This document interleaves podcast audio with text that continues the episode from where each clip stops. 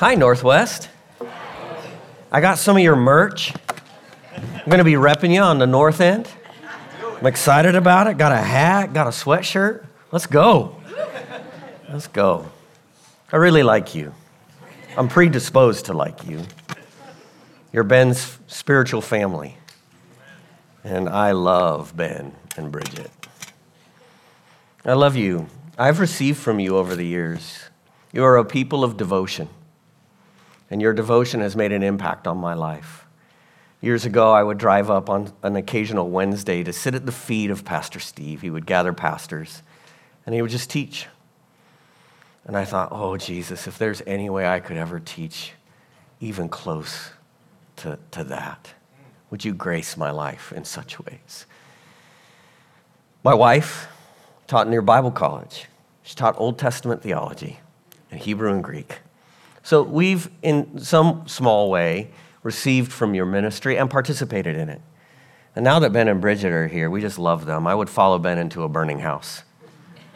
I would. He fears God and he has a pure heart.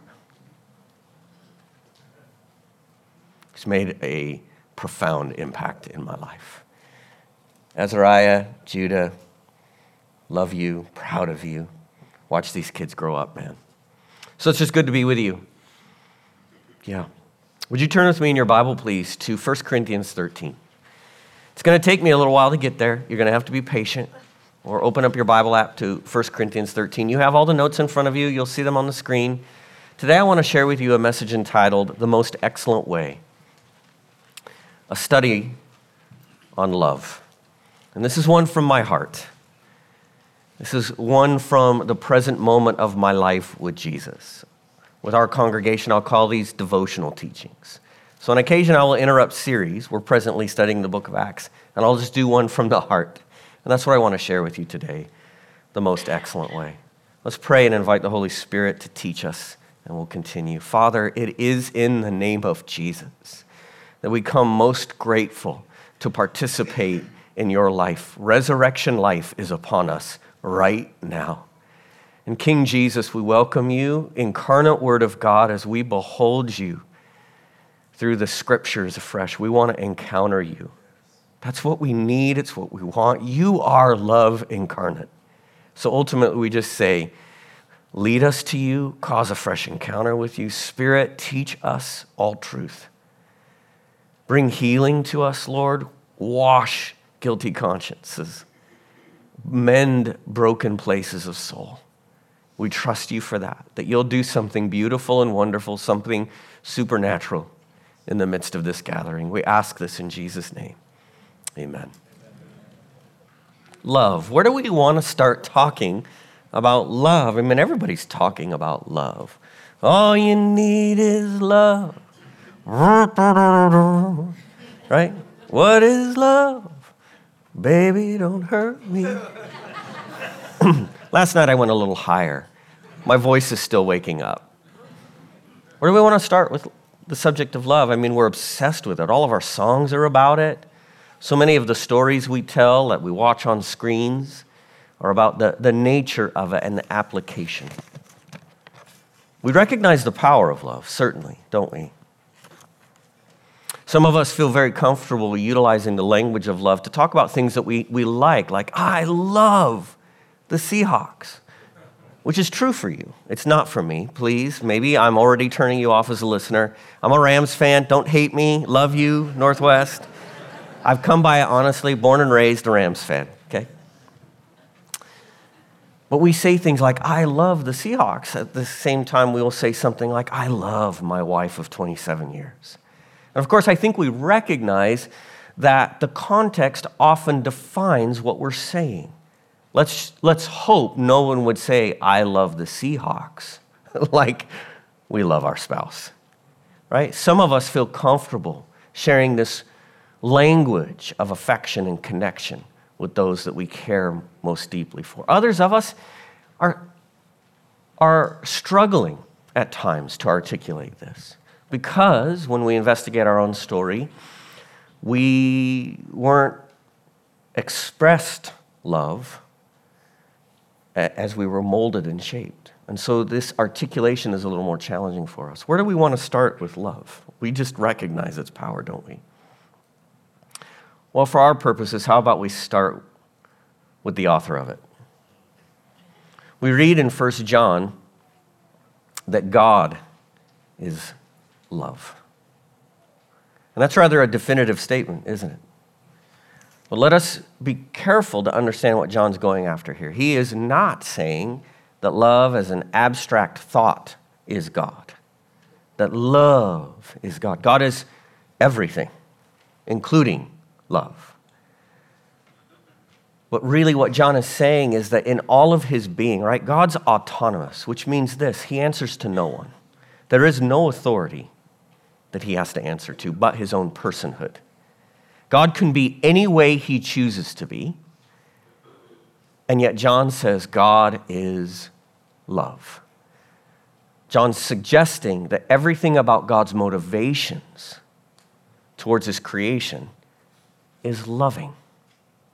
God is motivated by love. So, what is love? And who is this God who is the author of it?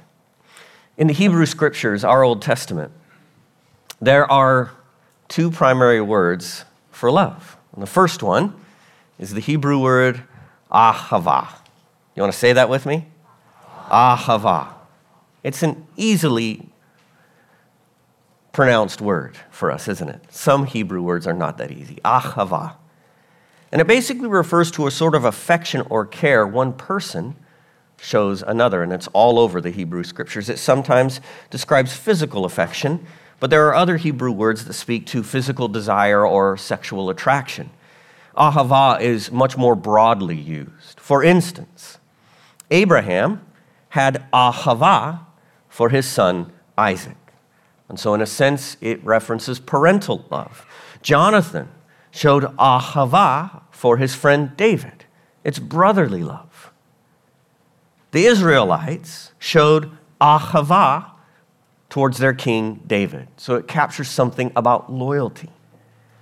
These are all different kinds of, of affection or movement towards others, described by this one Hebrew word, ahava. And these help us understand a bit more of the references to God's ahava for his own, his people.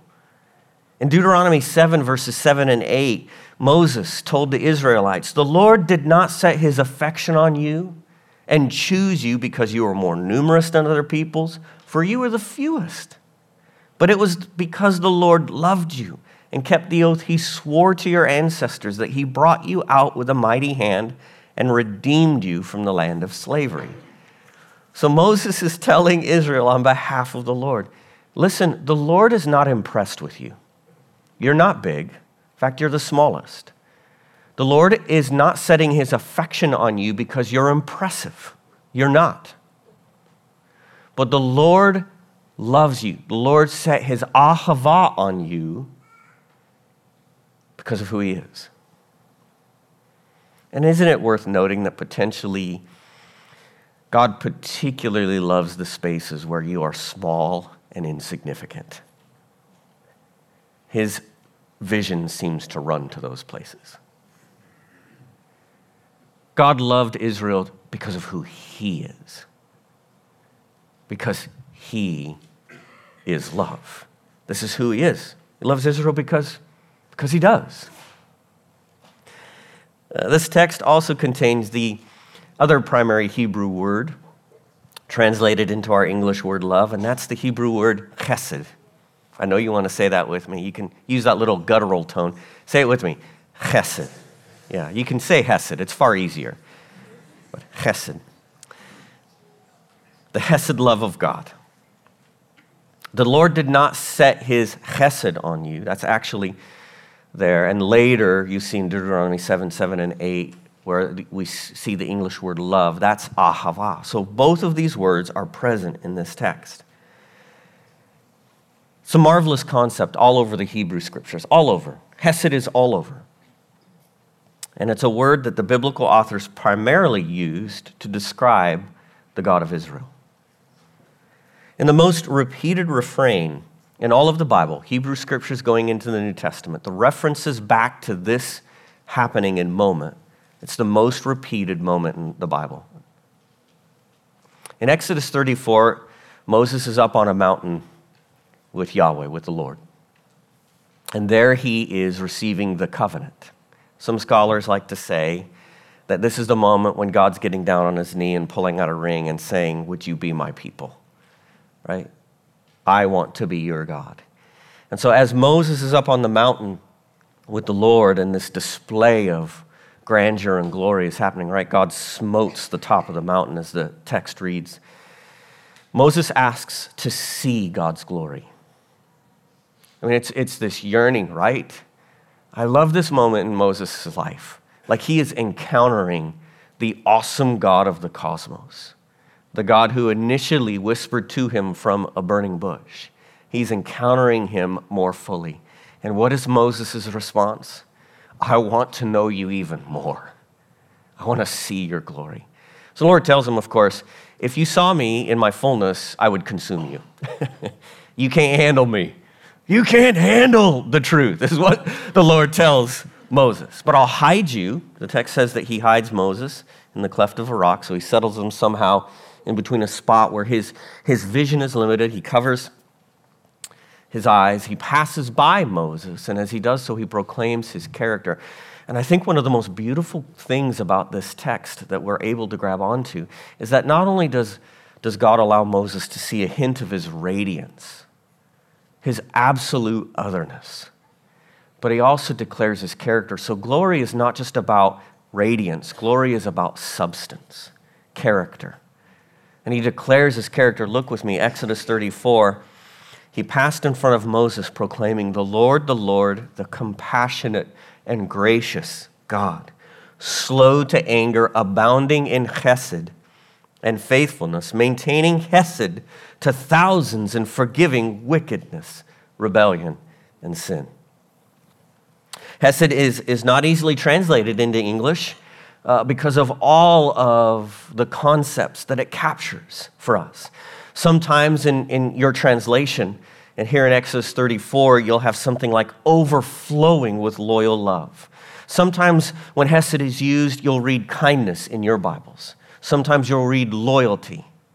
Sometimes you'll just read love. It combines these ideas love, radical generosity, and enduring commitment all into one chesed. It describes a, a character or an act that is motivated by a promise keeping loyalty based in deep personal care. I made a commitment to you because I love you. And whatever you do, I have intentions of keeping my word to you. Chesed. Think of me, uh, think with me of, of the story of Ruth as an exampling of Hesed between humans. Ruth captures the story of a, a foreigner married to an Israelite man. Very quickly, he dies, as does his brother, who's also married to a foreigner, and his father. They all die, and all that Ruth has left is her mother in law, Naomi. And Naomi is so bereft of hope, she actually says, My hope is gone. And so practically bereft of hope, she says, Ruth, you should go back to your people. I have nothing to give you. And she means it. She's not being, you know, dramatic. I have nothing of inheritance or promise or purpose to offer you now. All of the ways in which that would have been communicated are gone. And so she suggests a renaming of her Naomi to Mara, right? Bitter. She says, You should go. Well, her sister in law does go back to her people, but Ruth, what does Ruth say? I will go with you. Your God will be my God, your people will be my people. And so, as people watch Ruth keep her promise to Naomi, this is what they say of her that she's an example of chesed. She's an example of this committed way that originates in the person of God. And while, while Ruth's example is stellar and exceptional, let us admit that the one who's doing the overwhelming majority of chesed towards others is God Himself. It's not us. In fact, what the Hebrew scriptures tell us is that we really struggle with this sort of love, but God doesn't. Think of the story of Jacob. He's, he's a treacherous liar, he's a cheat, most especially with his family. It seems the closer you get to Jacob, the more you're probably going to be mistreated. He's a liar. And yet, God gives him the promise that he gave to his grandfather Abraham that through you, Jacob, and your descendants, I will bless the entire world. All the nations will be blessed because of you. Quite the promise.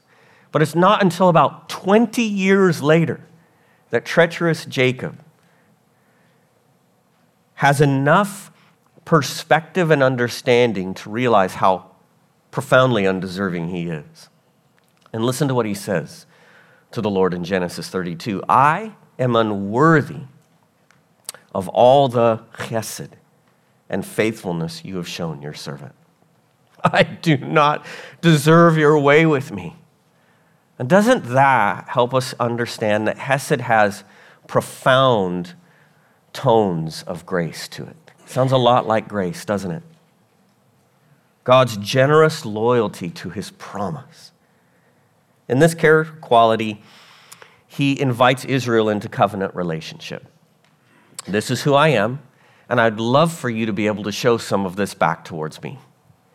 But of course, as, as, the story unfolds, this God who is full of Hesed finds that his covenantal partners really struggle with it. And they say, Yeah, we love you, but we also really like our own ways, and we love all of the, the gods of the nations. We're going to run after them as well. The prophet Hosea compared Israel's chesed to the morning mist, here one moment and gone the next. But God's love, though, is enduring. Listen to the psalmist, Psalm 136, which opens with Give thanks to the Lord, for he is good. His chesed endures forever. Do you know how many times that's repeated just in Psalm 136? 26 times. The Hebrews, the Hebrews record centuries of both their own struggle with this sort of love and humanity's betrayal of, of the commitment of God to us. So, others arrive on the scene that begin to speak of the way God's going to keep his Hesed that he's going to send one who would keep Hesed in all the ways we couldn't or wouldn't. That this God of the cosmos, this God who proclaimed Israel for himself, that he would become human and he would bind himself to us in the person of Jesus. And as we get to the New Testament, those following Jesus tell us that in him they encountered the God of Israel who is full of loyal love and faithfulness. Of course, we know that Jesus is the ultimate loyal and loving human. Now, the New Testament, of course, is written in Greek, common Greek of the day. And love in the New Testament, while there are many words for love, and often there are different meanings for these various Greek words that we translate into love, the, the Greek word that captures the way of God towards humanity the most is a word you may be familiar with agape. Agape. And that brings us full circle. It brings us back to John's statement God is agape. Lest we be tempted to define God's character and nature through our own faulty way of expressing love, listen to how John contextually defines love. 1 John 4 9 and 10. This is how God showed his agape among us. He sent his one and only Son into the world that we might live through him. This is agape, not that we agape God, but that he agape us and sent his Son as an atoning sacrifice for our sins. This is love, and you are not free to define it however you want. This is love, not that you traffic in it, but that you have been loved by one and can learn it. This is love, that you were made in his image And as an image bearer, you are invited to discover the depths and the riches of the love of God for you and humanity. This is love. That He loved us. And do, do you notice how John describes the, the love of God? What's the defining action attached to the love of God in this text? He sent or He gave. He gave. This is love. He loved us and He gave. Radical generosity. It reminds us, of course, of John's observation. Of course, put in the mouth of Jesus in the Gospel of John, verse 316. For God so loved, so agape the world that he gave. Radical generosity marks the love of God towards us. As the New Testament unfolds, this radical love of God, of course, finds a Jewish Pharisee zealous for the ways of God. His name was Saul. His Greek name is Paul. And of course, he becomes a most influential follower of Jesus in the first century. So changed, so transformed is Paul by the love of God that he would travel most of the Roman world in, in the mid first century. And he would go to people and places who had never heard of the love of God, never tasted of the grace of God, and he would proclaim it to them.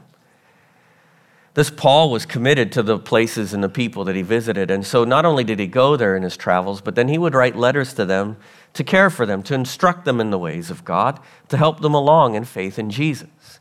By the way, within a, a Greco Roman pagan world that was quite opposed to a king named Jesus. So we have 13 of Paul's letters in the New Testament. He wrote more than that, by the way. We just have 13 collected in our scriptures that we now hold as authoritative to help us understand God and his ways.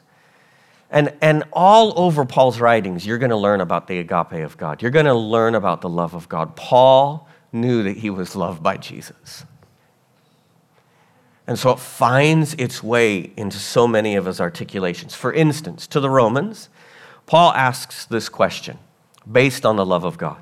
If God is for us, then come on, who can actually be against us? Now, know this contextually. Paul knew all sorts of people who were against him. Paul knew spiritual opposition, Paul knew material opposition, human opposition. Have you read Acts? Everywhere he went, there was opposition. But this is Paul's understanding of the love of God. I mean, if God is this for us, then who actually, come on, who can actually be against us?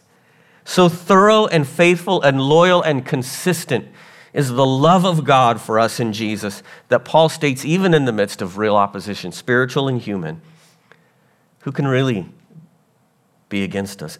And if God did not withhold his own son from us, this definitive action of love.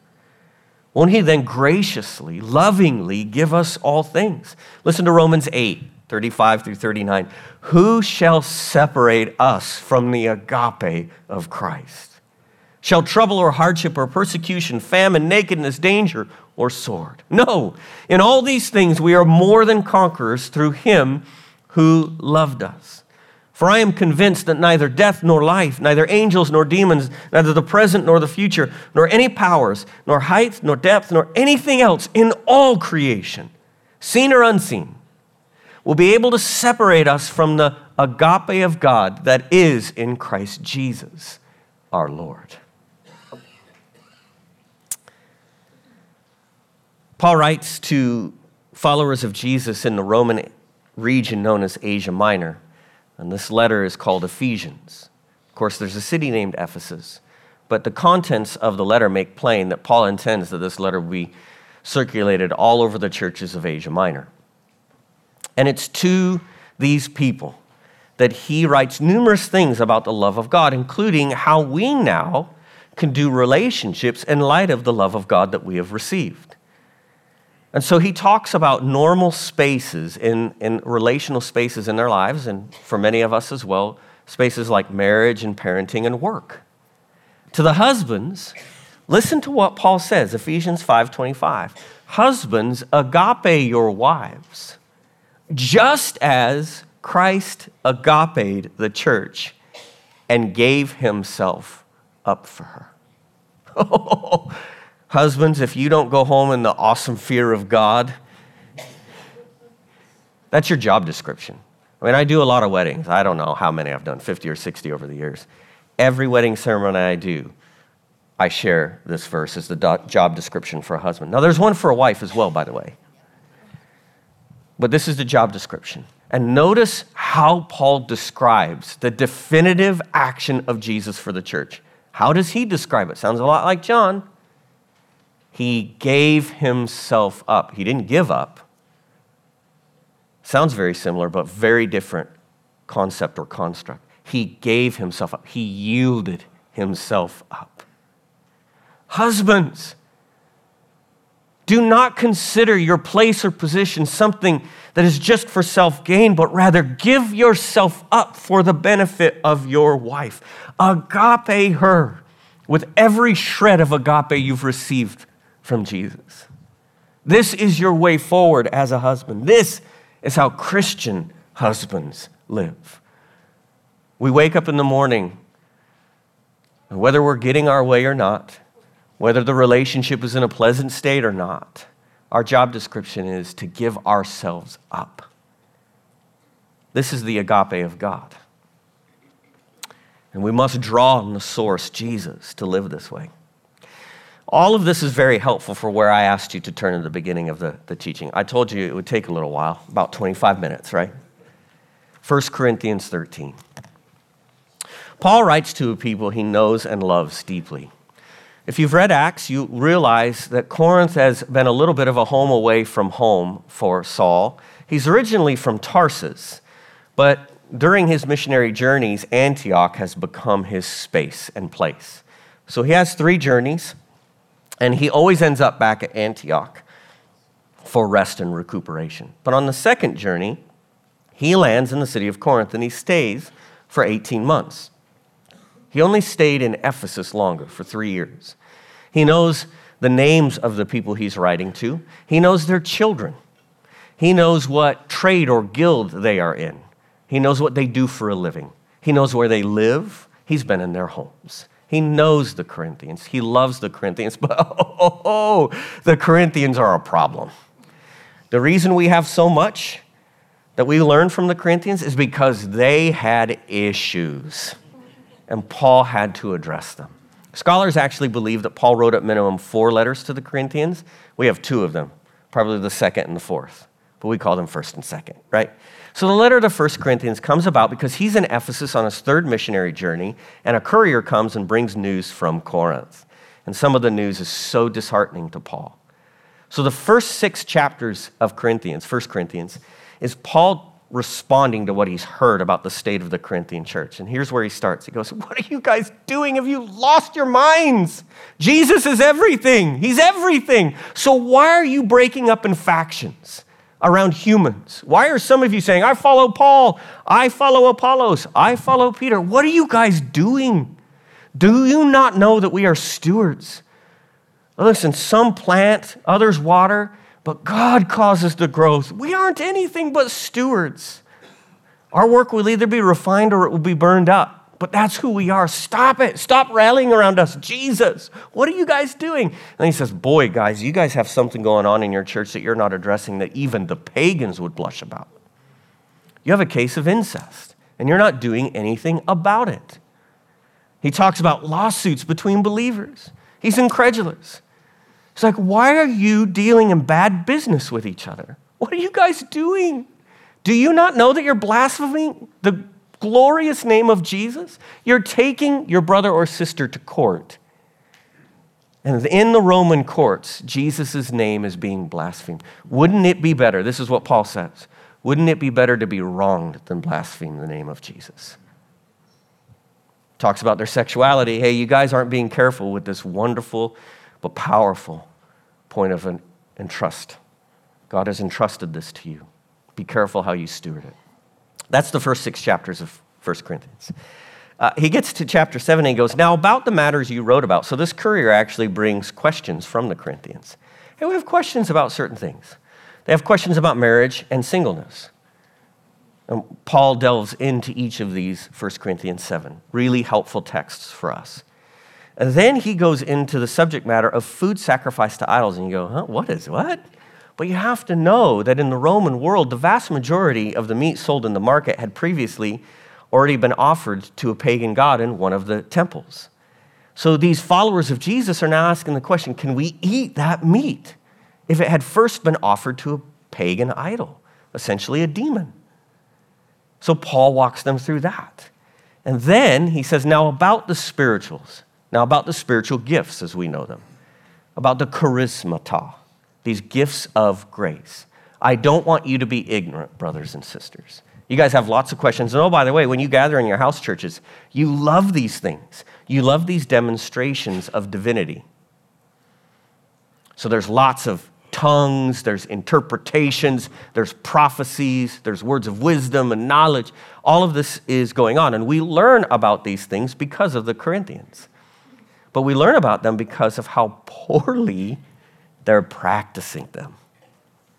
And this is where we get the language the most excellent way. So Paul's in a prolonged conversation about these spiritual gifts, and he says, Now I want to show you the most excellent way. Yes, be zealous for the gifts. He says, Go after them. But let me show you the most excellent way of stewarding them. And that opens up 1 Corinthians 13. And he essentially says this Listen, I could be the most impressive man in terms of these gifts. I could speak in the tongues of men and angels. But if I have not love, do you know how annoying I am? I'm a gong that everybody just wants to stop. So, spiritual displays of power, not stewarded in love, actually are an irritant. I could prophesy all sorts of mysteries, but if I have not love, it gains me nothing. And by the way, it gains you nothing. I could offer my body up to the flames in martyrdom, but if I have not love, what have I gained? Elsewhere, he says this about the conversation. He says, You know, guys, knowledge puffs up. Look what I know. Aren't I impressive? Love builds up others. And then he gets to 1 Corinthians 13, 4 through 8. And it is the most beautiful exposition on love in all the scriptures. He says that love is patient, love is kind. It does not envy, it does not boast, and it is not proud. It does not dishonor others. It is not self seeking. It is not easily angered. And it keeps no record of wrongs. Love does not delight in evil, but rejoices with the truth. It always protects, always trusts, always hopes, always perseveres. Love, he says in summation, never fails. By the way, this is, of course, agape. The agape of God never fails. And while we acknowledge that the immediate context for this statement is in a prolonged addressing of these spiritual gifts and the way in which we are to steward them, let us also say that this is the most profound articulation of the nature and the quality or the character of the love of God contained in one spot the agape of God. The ways in which God moves towards us, and then the ways in which He invites us to join Him in moving towards others. I've recently been, been reading a book very slowly. I'm not reading it quickly. I'm in the fourth chapter as we speak. I've been in the first three chapters for about a month, two months. It's entitled Renovated God, Dallas Willard, and the Church That Transforms. It was actually handed me by our, our counselor. He said, I think you would benefit from reading this. As a pastor, as a follower of Jesus, I think you'd benefit from reading this. If you're not familiar with Dallas Willard, he's one of the most influential authors of the 20th century. He wrote even into the early part of this century. He went to be with the Lord in the early 2010s. Dallas Willard, he was a philosophy professor at USC. In fact, he was the chair of the department for a number of years. And he became known primarily as one who would write about the role of spiritual disciplines in the life of Jesus followers to help shape us into Christ likeness. Dallas Willard was obsessed with how we actually experience transformation. We, of course, have believed a gospel of transformation. You know that, right? We're not, this is not a, a gospel of sin modification or moderation. We're not moralistic twits. We believe a gospel of transformation that beginning with our spirit from the inside out, we are utterly transformed to the point that one day we will have new bodies and the sin sickness that presently infects us will be ripped out of us. What a glorious day that will be. Then any, any part of rebellion in me will just be gone. Oh, I can't wait because I want to love God with the sort of hesed he's loved me. But there's this rebel inside of me. Ah, I hate him. But we all have him, okay?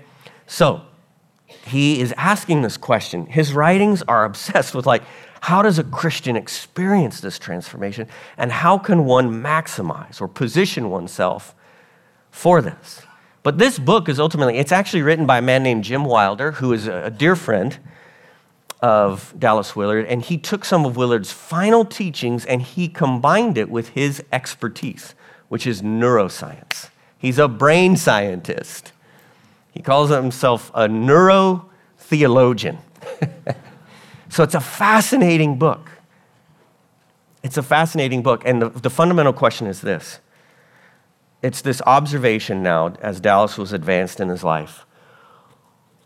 Why is it that so many of us Christians can be decades into our walk with Jesus and still, when we're honest, just admit that there's so many spaces in our soul that isn't quite as transformed as we would want them to be?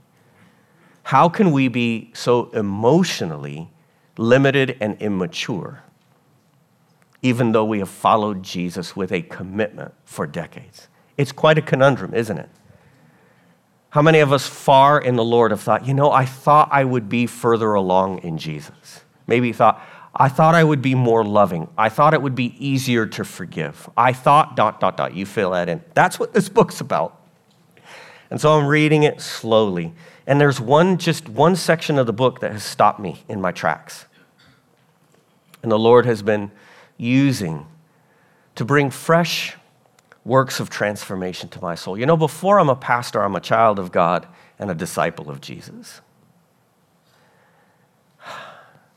And my conscience bothers me when I am proclaiming a gospel of transformation but struggling to see it in my own life. I believe what I proclaim sometimes it's a little slow in its development within. So I'm reading this book, and, and he says something about this First Corinthians passage. Let me share it with you. It's a brief, brief quote. He says, We read First Corinthians 13 and just feel bad about ourselves. How many of you were doing that even as I was reading it to you? Yeah. And that's what stopped me. I'm like, yeah, I do. Because I read that list and I go, well, to that person, I haven't been that way, and to this person, I haven't been that way. And to basically everybody right now, I'm not being this way. We read 1 Corinthians 13 and we just feel bad about ourselves. We read love is patient, love is kind, and more often than not, we wind up frustrated and discouraged. But the text doesn't say, I do all these wonderful things. It says, love does. And so 1 Corinthians 13 is, in fact, a proposition. If you will receive love into your life, over time, out will come the things that 1 Corinthians 13 says are true of love. That's what we need to learn. We don't try to do these things, we become the kind of person who does those things. If you try to do those things, it'll just kill you. but if you receive love as the principle of your life in all dimensions of your being, well, then you will see love. Love is kind, love does not envy, and so on, all the way down the line. And having received love, you will be transformed into a person who loves. This stopped me because I'm in some relationships right now that are taxing. And I'm asking questions about my way in these relationships. Willard writes, We don't try to do these things. We become the kind of person who does these things. Love, of course, is described as one of the f- fruits of the Holy Spirit. In other words, it's one of the natural outcomes of the presence of God in our lives. We are the temples of the living God. God dwells in us. It's to the Galatians that Paul writes this. So he's first detailing all the ways our rebel wants to find expression, all the works of the flesh. But he says, in opposition to that, there's a whole different way that's now true of you because the Spirit of God lives inside of you. And the evidence is the fruits of the Spirit are these. And by the way, you know that fruit is natural, right? A healthy apple tree just grows apples. It doesn't try, it just does. We have a pear tree in our backyard. You want to know, a few years ago, it actually fell over. The, the, the, the ground was so soggy from all the rain, and it was so heavy from all the pears. It was our first year in this new house, and we just didn't realize.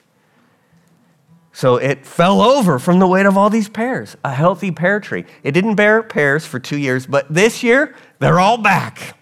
And I'm eating a lot of pears from my own backyard. But fruit is natural.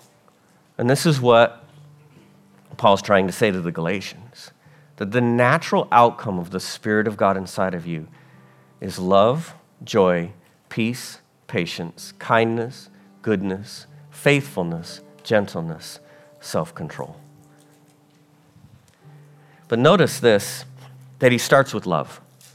And listen to Paul's language as he concludes his thoughts in 1 Corinthians 13. He says, Now, now, these three things remain. And this is all in the, con- he says, listen, all these, all these grace gifts, they're all going to pass away in some form because your faith will become sight and our experience with Jesus, right? So that's, that's where we're going. But these three things remain faith, hope, and love. But the greatest of these is love. He begins his fruit of the Spirit with love.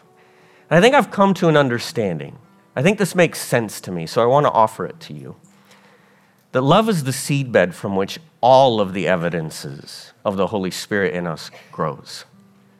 Peace grows because we are loved.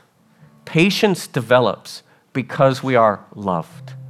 Self control develops because we are loved. Love is the seedbed from which everything grows. So when I have a patience problem with one of my children, and I do, you know what I need? I need to go back and just experience the love of God. This is what I'm realizing even in my challenging relationships. I can be transformed by the love of God to just be loving towards those in my life that are a bit more challenging. It's easy to love the people who are easy. Like right now, you, I just love all of you because I don't know any of you and I don't have to deal with your problems. Pastor Ben does, and he loves you, but it's an agape sort of love. Okay.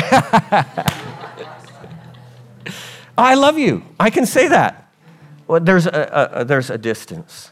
But the closer you get to people, love is actually not to diminish, but increase. So yeah, when I'm having a self control problem, I actually don't know that it's rooted in a self control problem. I think I need to go back and experience afresh the love of God for me. So the Lord had me memorize 1 Corinthians 13. I mean, guys, I have read it more than uh, innumerable times over my years of following Jesus. I've proclaimed it. I mean, I, I know it well enough from my devotional time and proclamation. I could probably give you most of it without thinking about it. But the Lord was like, I want this to get cemented in you. Memorize it. So I did. I did. It's as if the Holy Spirit said, I want this at your disposal, like freshly in front of you in every moment, at all times. So, like, this has been my practice. Before I get out of bed in the morning,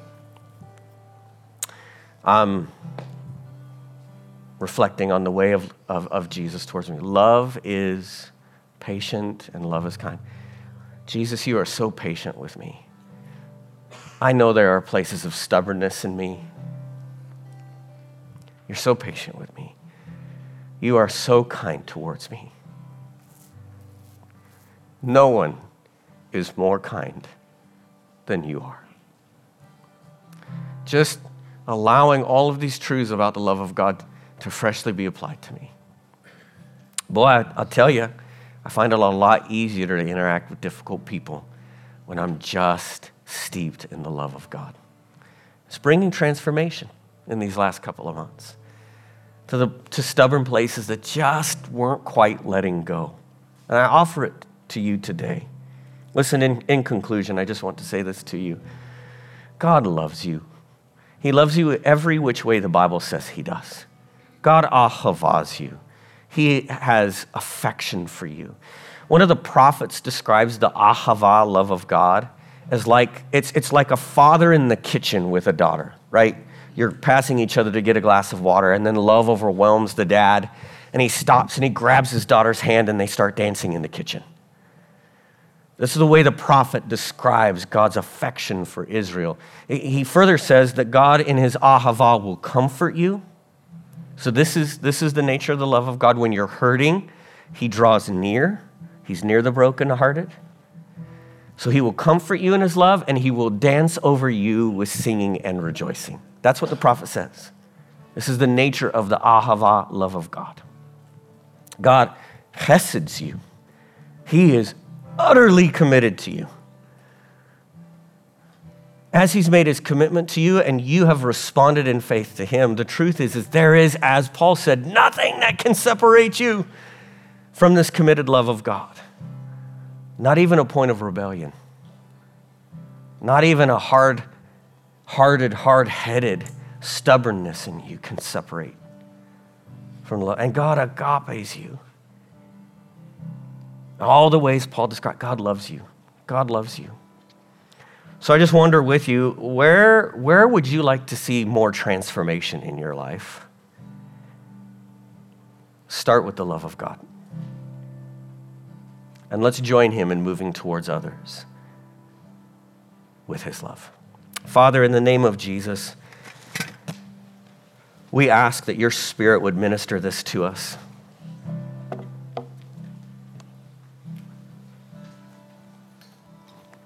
Holy Spirit, come.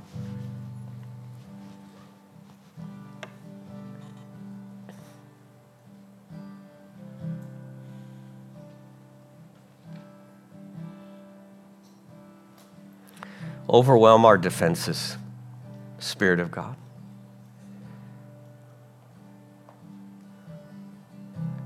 Yeah, breakthrough.